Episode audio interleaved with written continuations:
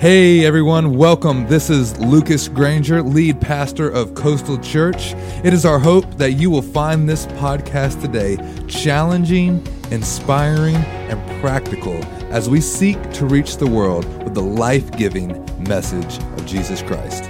Enjoy.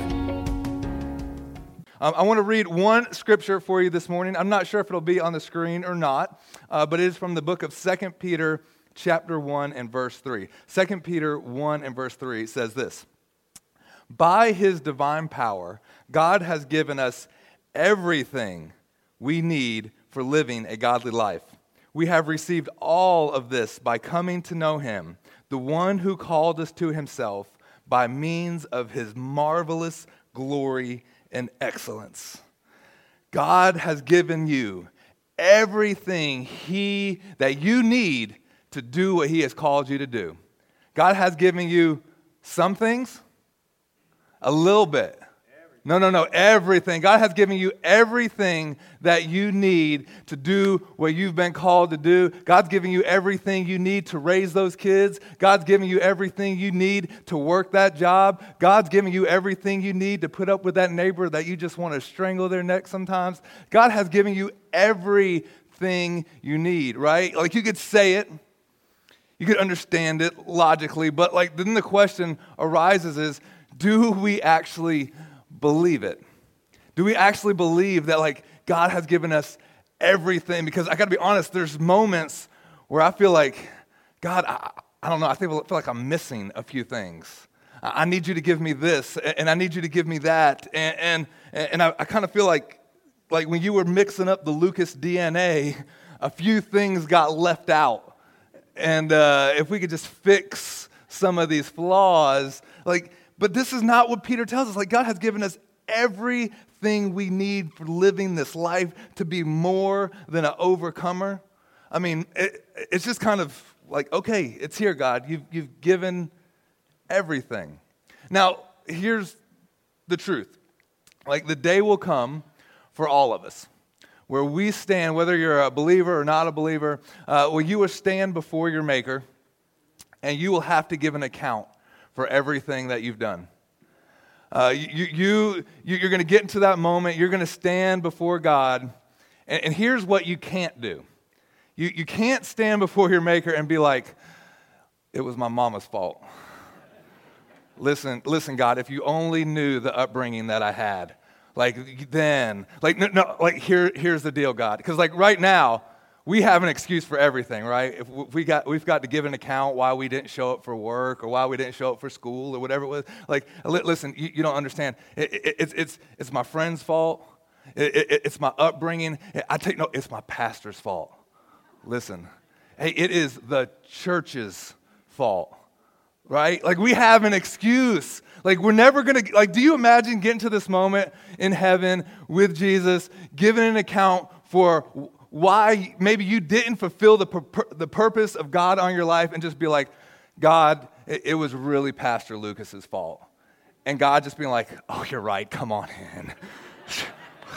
Made a mistake on that one. Like, no, like, we've got to give an account for what our life, right? You're not going to have to give an account for me. I'm not going to have to give an account for you. Well, actually, it's a little bit different being a teacher.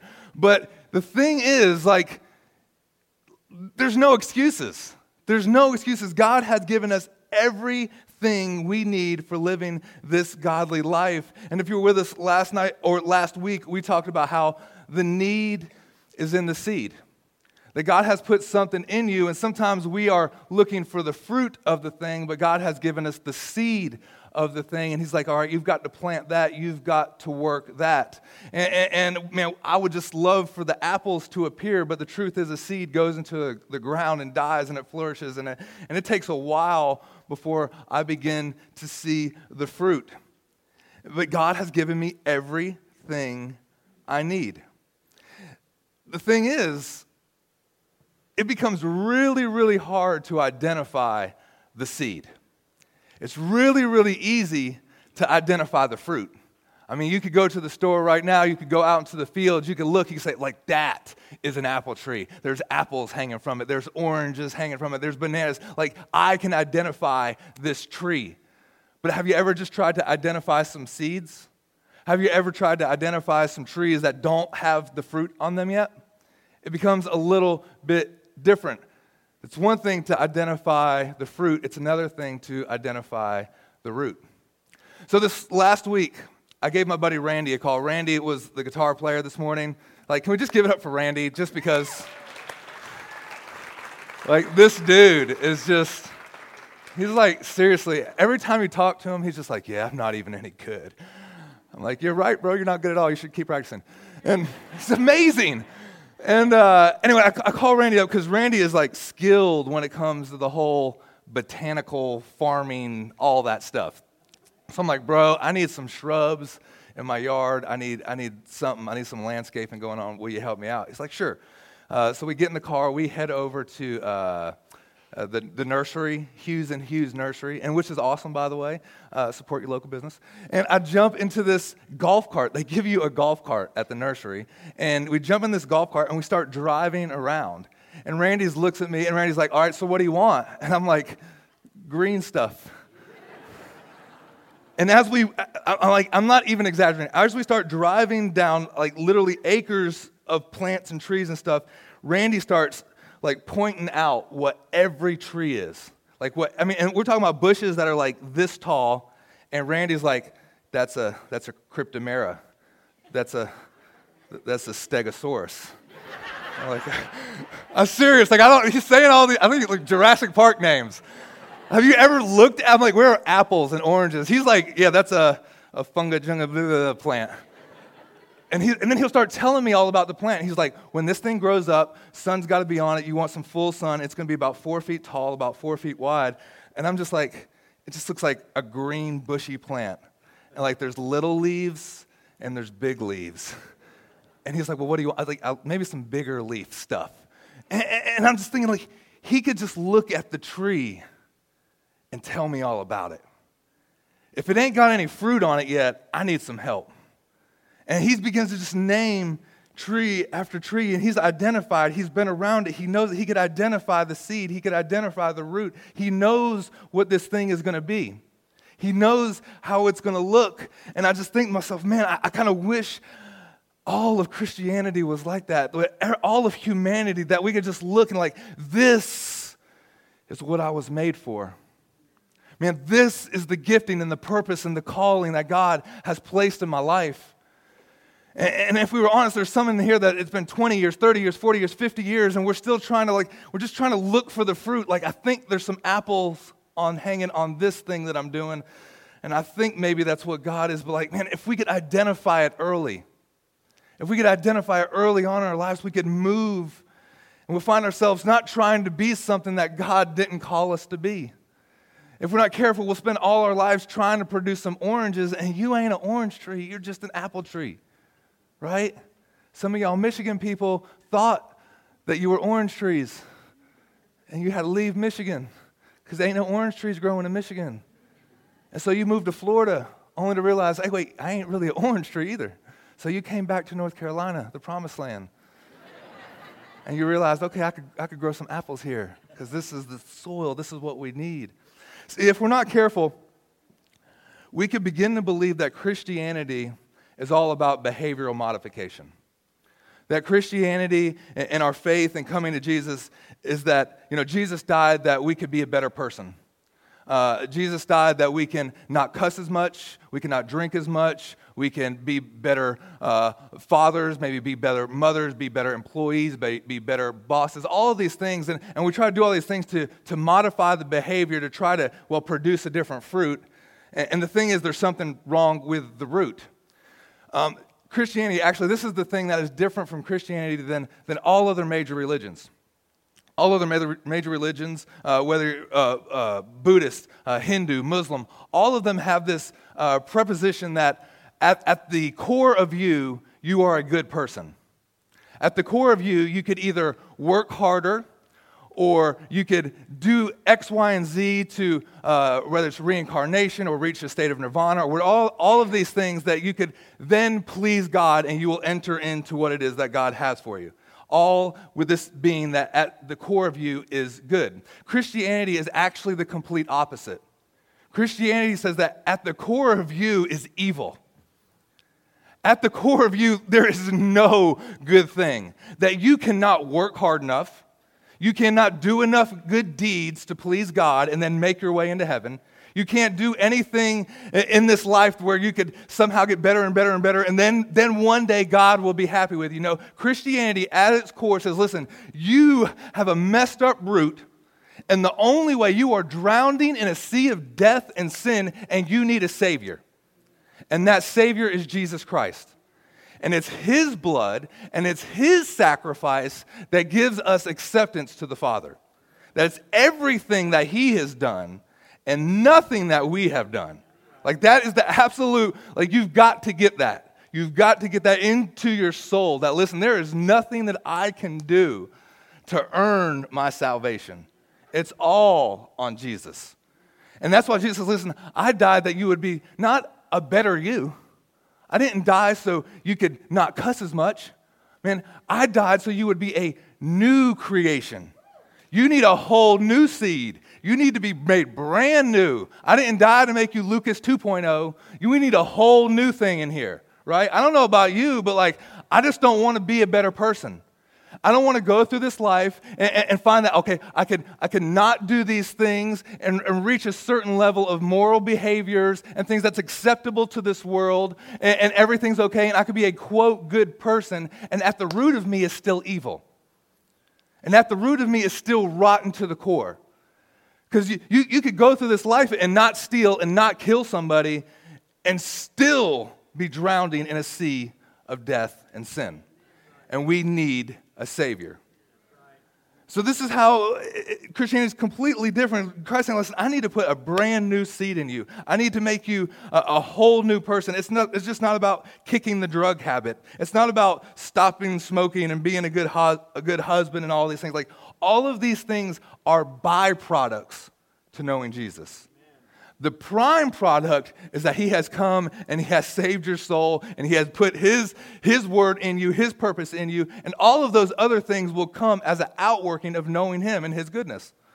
So, because of my relationship with Christ and because I know Him and the power of His resurrection, the fellowship of His suffering, I can now live this life and all of a sudden, yes, I am doing certain things, well, hopefully better Hopefully, I am becoming a better father. Hopefully, I am becoming, becoming a better husband. Hopefully, I am becoming a better pastor. But all of that is a byproduct and not a prime product. It's the core of it. It's the core of the message that we are this new creation in Christ. And so I don't know about you, but like if if we could identify the seed early enough, even now, like no matter where you're at in your stage of life, and you could get to the point, okay, God, this is what you've called me to do, this is what you've made me for. We can move closer and closer into living this life that, man, God, this is what it is to have life and life more abundantly. So, what I want to do for the next few minutes, and actually over the next four weeks, is I want to tell you a story. I want to tell you a story that, uh, for some of you, many of you, you'll be very familiar with. And I'm going to encourage you, I'm actually not going to read exactly from the story. I'm going to encourage you to go home and read it for yourself. It's from the book of 1 Samuel in chapter 17. 1 Samuel chapter 17. One little kind of side note when it comes to reading the scriptures. Uh, you're going to read this story in 1 Samuel 17. Uh, there'll be things, anytime you're reading the Bible and you come across a, a, phrase or something and you're like, oh man, this is, this is good, I encourage you to do this. Read the chapter before it and then read the chapter after it. The reason why you do that is because it helps bring out a bigger context into what that scripture is saying. So just don't read 17, read 16, 17, and 18. So here is the story. There is a war going on, there's a battle. And the Philistines have mounted up on this hill and they are all gathered and they are ready to fight. In after that hill there is then a valley and then there is a, another hill. This is where the army of Israel is mounted up. And they would go out morning after morning, day after day, and they would line up face to face on these two hills with the valley between them. Now a giant named Goliath would come out from the ranks of the Philistines and he would begin to taunt the people of God day after day, morning after morning. And he would say this listen, here's the deal. This battle that's getting ready to happen, you guys send out your best warrior. I will be representative of, of my crew. And whoever, whoever fights, whoever wins, listen, that that country, that nation will serve the other one's nation. This was something, this actually would be common practice back then, actually used for years on out when two different uh, uh, warring nations were warring against each other, that they would just send their best warriors to fight against each other. So this happens day after day. The Philistines come out, the Israel see them, the Israel just leave in fear morning after morning because, man, look at this giant. Who can beat him? Now, in the midst of this, there is a man named Jesse. Jesse has some sons. Some of his sons have signed up and they are fighting in this battle. One day he tells his other son, David, that is still home in the field tending the sheep. And he tells David, Listen, this is what I want you to do. I want you to take some of this grain I want you to take some of this bread, and I want you to take some of this cheese, and I want to make your way over to the battle. Take it to your brothers, take it to also your brothers' captains. Make sure that they are okay. Now, think about it for a minute. He's bringing some bread, he's bringing some cheese. He is the first pizza delivery boy ever. Like, it's awesome. You got some bread, you got some cheese, somebody's got some tomatoes there. We're going to make a sauce. So, all David's doing is fulfilling a request from his father. Day after day, his whole life, all he's done is take care of these sheep. Now, all of a sudden, something's changed. His brothers are off at war. Now, he is delivering some food to his brothers. He woke up, and this day was like any other day. This day was a day where, okay, dad, you're telling me to do this. He's loaded down. He is going to help feed his brothers. Now, he arrives. The Bible tells us he arrives right at the time where these armies were facing up face to face. It had been 40 days face to face where Goliath had taunted them. He arrives right at the moment where the giant is giving his spiel, and David looks out and says, Whoa, whoa, whoa. Who does this guy think he is that he is taunting the armies of the living God? Is there not a cause? And to which you would think at this moment, like, people would kind of just like come to their senses and be like, yeah, yeah, yeah, you're right. Let's fight. To which, no, no, no. One person told another person, which told another person, which his brothers even overheard what he was saying. It's like, oh, you're, David, you're just so full of pride. You just came to see a battle. It makes its way all the way to the king, it makes its way to the Saul. The words that this pizza delivery boy has come and he has said. Man, there's someone that's saying something that's different from what everybody else is saying. And, and, and, I don't know about you, but when you start saying things that are different from the rest of the crowd, it will reach people that need to hear them. So David does this. He begins to look at this giant, he begins to see. And, and, the thing that caught me is this is a day like any other day for David. This is a day where he's just fulfilling the task of his father. His father has asked him to do something. There's a need. His brothers need some food. He does this. Now he's stumbled across another need. There's a nation that's in need of someone to rise up. And he speaks the words that are on everybody's mind and everybody's heart, but no one has the courage to say it. And David says, Whoa, whoa, whoa, whoa, is there not a cause? And all, all of a sudden, all he was doing was delivering food. This was just a need. This was a thing that led him to another thing. And I, I, have come to find that this is true of all of life. When we are obedient to the words of our Father, sometimes it seems like these things are just insignificant.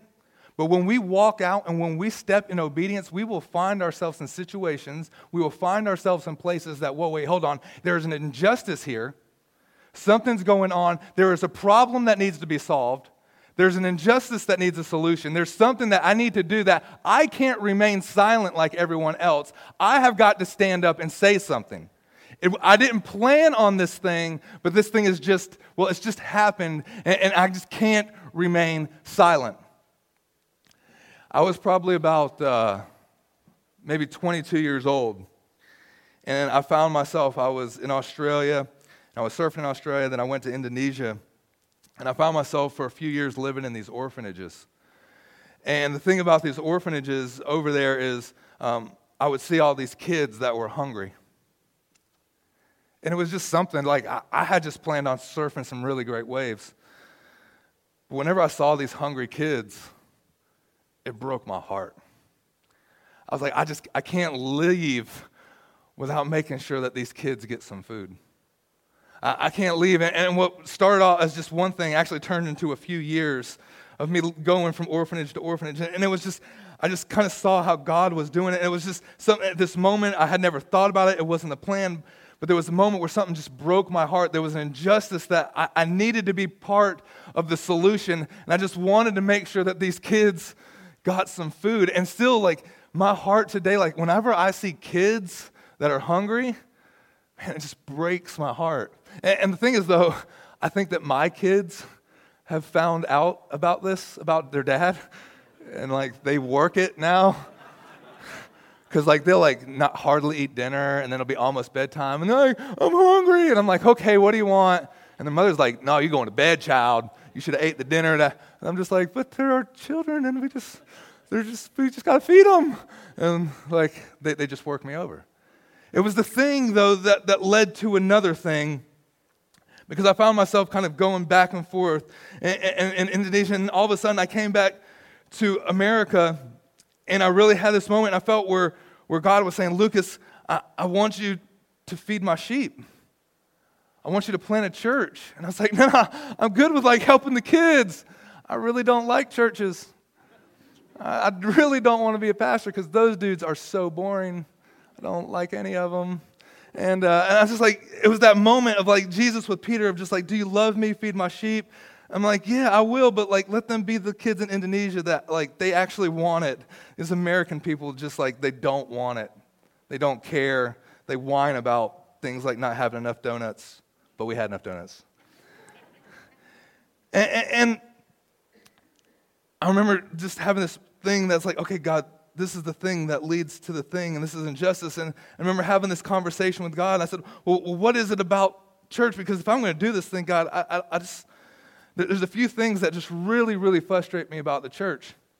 And one of the things that really, really frustrated me about the church for a long time was it felt like it was like a club where you had to kind of be a superhero to be involved.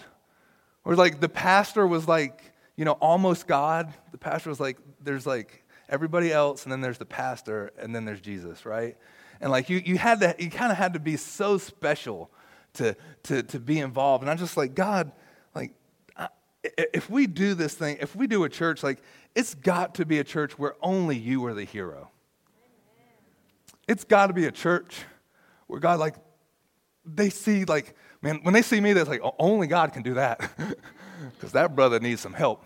Like, I'm like, God, that's what I want. Uh, and then I said, like, God, there's another thing about church that really just frustrates me. It really breaks my heart. It's an injustice that I, it's like, it feels like it's just, just this community, like, for only Christians. Of like, churches, like, I thought we're supposed to be reaching lost people. How did it turn into this, like, country club for people to just hang out and have coffee? Like, I don't see that. Like, Jesus, we've, we've got to do something like, if we're going to do this thing, we've got to be a church in which it's like there's no superheroes and all of us are involved with the same mission of like reaching people far from Christ. That people that need to know Jesus would come to know Jesus in a place that no matter where you're at in your life, like you can belong before you believe. And if you're in this room today, and it doesn't matter if you're a Muslim or Buddhist or Hindu or atheist or where you're at, like you can come here and you could just come and search. Because here's the truth like God is searching for you. And even if you gave up on Him, He hasn't given up on you. And like this isn't like, I can't do that. I can't be someone that just caters to Christians. Like, man, Lord, give me some people that just need you. Give, give me some, some sheep that want some food, and I'll do my best to feed them.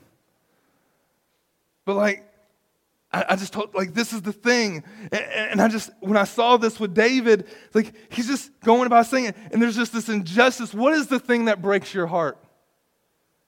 What is the thing that when you roll up out of bed and you find yourself going through this life and there's something that, whoa, whoa, wait, I've got to do something about that. I can't remain silent. I've got to feed that child. I've got to help this situation. I've got to be involved with that.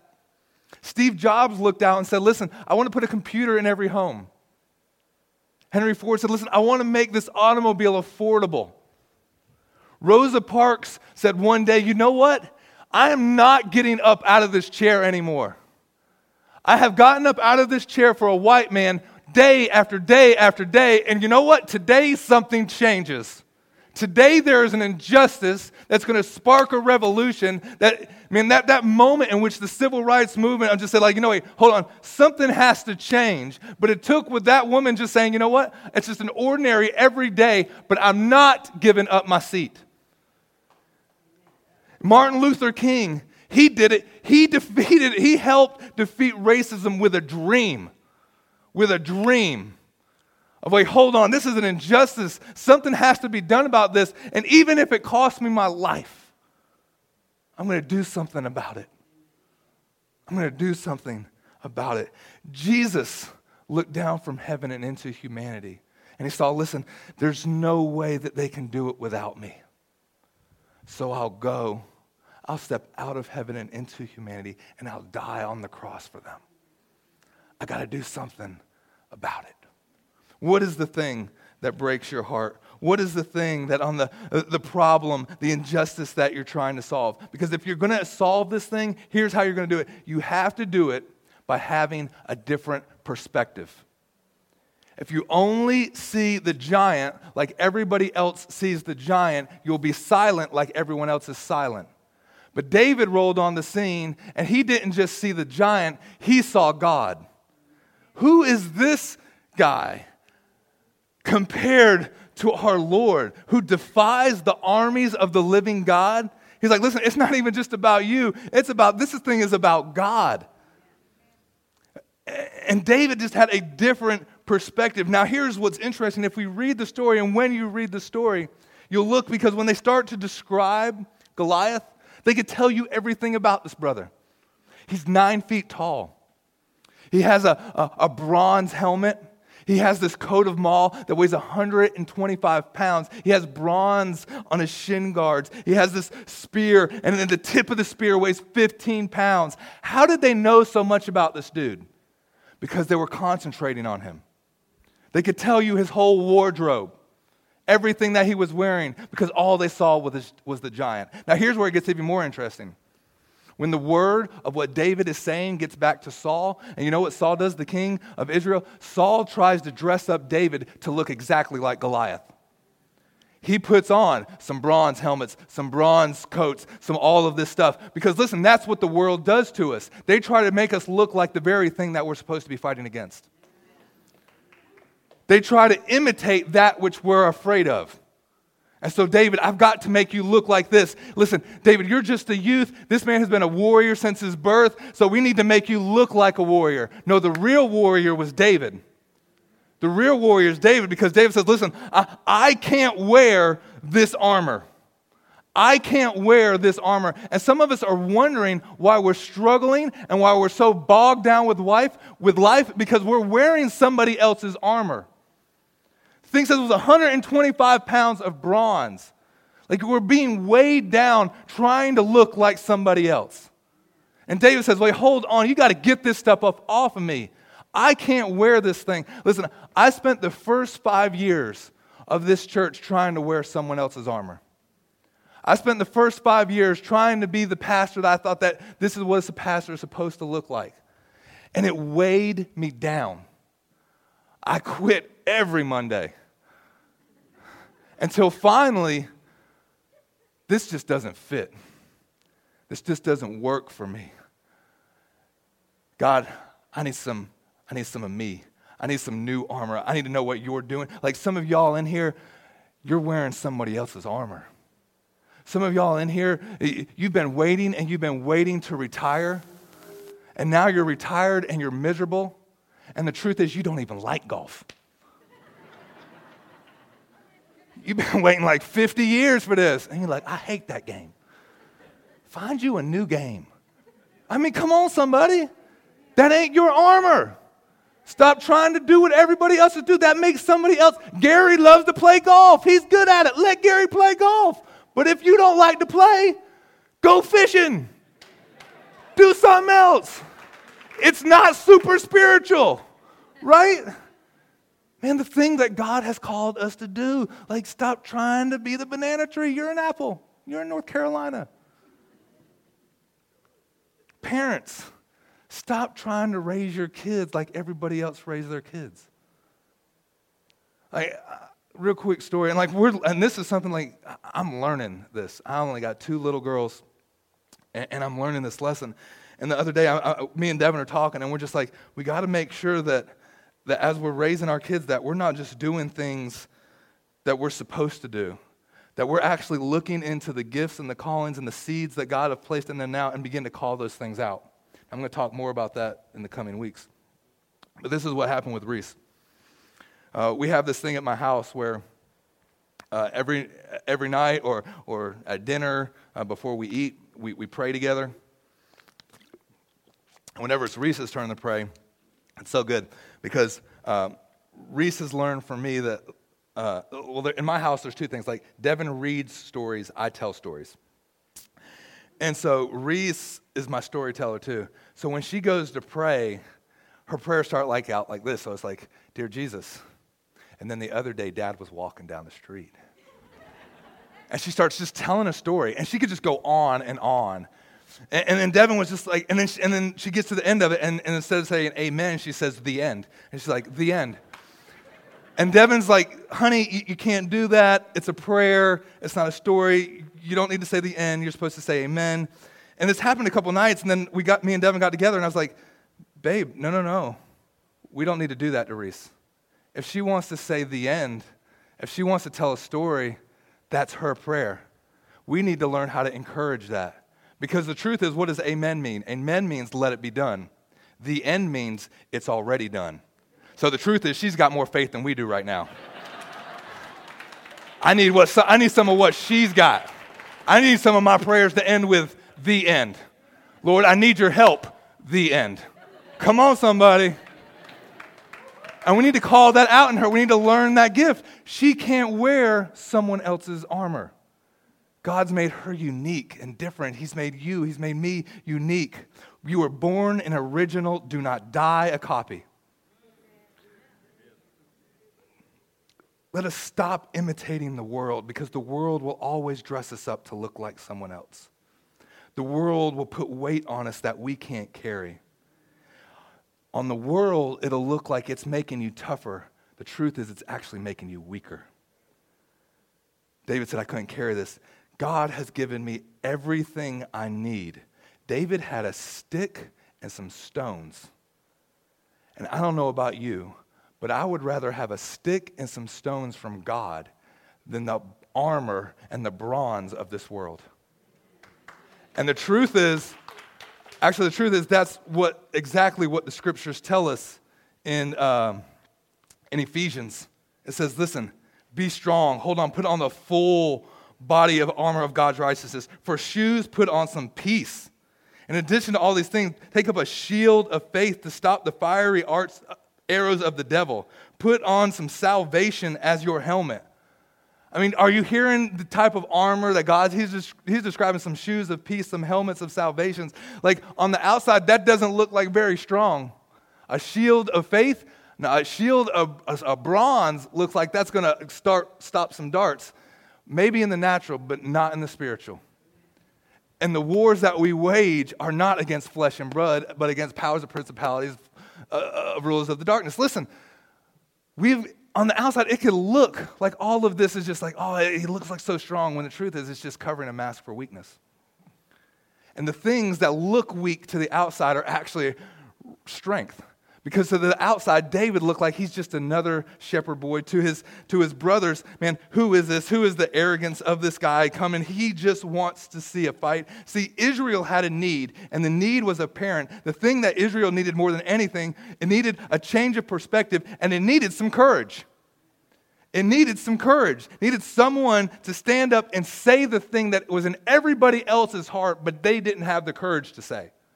They followed the crowd. The nation went out morning after morning, and they ran in fright. The brothers mocked him. They said that he was full of pride. They told him to just go back to your mere sheep. Even Saul said, Listen, you are just a boy. How can you defeat this giant? In which David says, Listen, I know that's what you see, but I see something else. I've got a different perspective. You're looking at the giant, I'm looking at God. And when your perspective changes, your courage will rise up. And if you're in this room and you're feeling discouraged, it's because you've been focusing on the wrong thing. And when your perspective changes, your courage will rise up and you will find I am no longer discouraged because I'm looking at something that's bigger than my problem. And He is, well, He's bigger than our problems. Here's the next thing of that this, this perspective change that turns to courage. Man, it's also the place in which we find rest. It's also the place in which God, no matter what, man, I could, I could just rest and believe in you. No matter what the outcome, God, you're in control. This is why Stephen in Acts, when he was being stoned, he could look up into the heavens and just begin to smile and radiate even as, as he was being stoned. He had a different perspective. This is how Jesus could go to the cross. This is how Jesus could sleep on the boat when everyone else was freaking out. He had a different perspective. He could rest in the middle of the storm. We need some new perspective. We need to be a people that rise up, that take courage. We need to be a people that listen, we are going to reach people far from Christ. And here's the thing if we're going to do this, the church, we need you. It's not just going to happen from Lucas, it's going to happen from all of us as a people, as the people of God, as His children, His sons, and His daughters, saying, you know what? I can't remain silent anymore. I've got to take a stand. I've got to do something about this. I'm not blaming anybody. I'm not blaming my mom. I'm not blaming the church. I'm not blaming my pastors. I'm not blaming the fact that, well, I need this and I need this. No, God, whatever it is, whatever you put in my heart, whatever seed that it is, I'm planting in the ground. And God, you've got to do something. Something's got to happen. Something's got to come forth. And I'm changing my perspective. I have a new vision, a new dream. God, you're going to do something. And even if it costs me everything, it's worth it. Don't ask yourself what the world needs. Ask yourself what you need to come alive. Because what the world needs is people who are alive. To be a people that are fully alive in Christ. I'm going to ask everyone to please stand to their feet. The worship team could come back up. What breaks your heart? What is it that you're seeing different from everyone else? What perspective needs to change in which you say, you know, I've just got to take a stand? Discovering your purpose doesn't always come as this big booming voice from the sky. Sometimes it's just waking up in the morning and being obedient to the last thing that God told you to do. All I told you to do today, David, was just deliver this bread. All I told you to do is pray for your coworker. All I told you to do today was what you fill in the blank. And when we begin to walk out this life of obedience, even in the small things, even if we, we're not quite sure, like this is the sweet spot, obedience will always lead us to the thing that we're supposed to be. If everyone will please close their eyes, bow their heads. Lord Jesus, as a church, as your people, as we gather together just to worship you, to love you, God, within each one of us, the plans and the purpose that you've placed in us from the very beginning. God, that we would be a people that rise up, that we would be ones that are planted by rivers of living water. Lord, that we would be ones that we would not see our purpose die with us, but we would stand up. We would take a stand and we would fix our eyes on you because, God, you are the author and the finisher of our faith. And without you, God, we can't do anything. So come, Holy Spirit. Fill our hearts, fill our minds. Lord, help us to be obedient to your word. Even at this moment, Lord God, as you're speaking to your people all across this room, God, I just, if there's any of us that we've just been disobedient to the last thing, that God, we repent. And God, we will be ones that no longer remain silent. We will do all that you've called us to do, even if it's just delivering some bread even if it's just loving our neighbor. even if it's just helping a child learn how to read. Because there is no just, it's all kingdom. We hope you enjoyed today's podcast. If you would like to explore more resources just like this, take a moment and download the Coastal Church app. Also, if you would like to give financially to support the ministry here at Coastal, go to mycoastalchurch.com slash giving. God bless and have a wonderful week.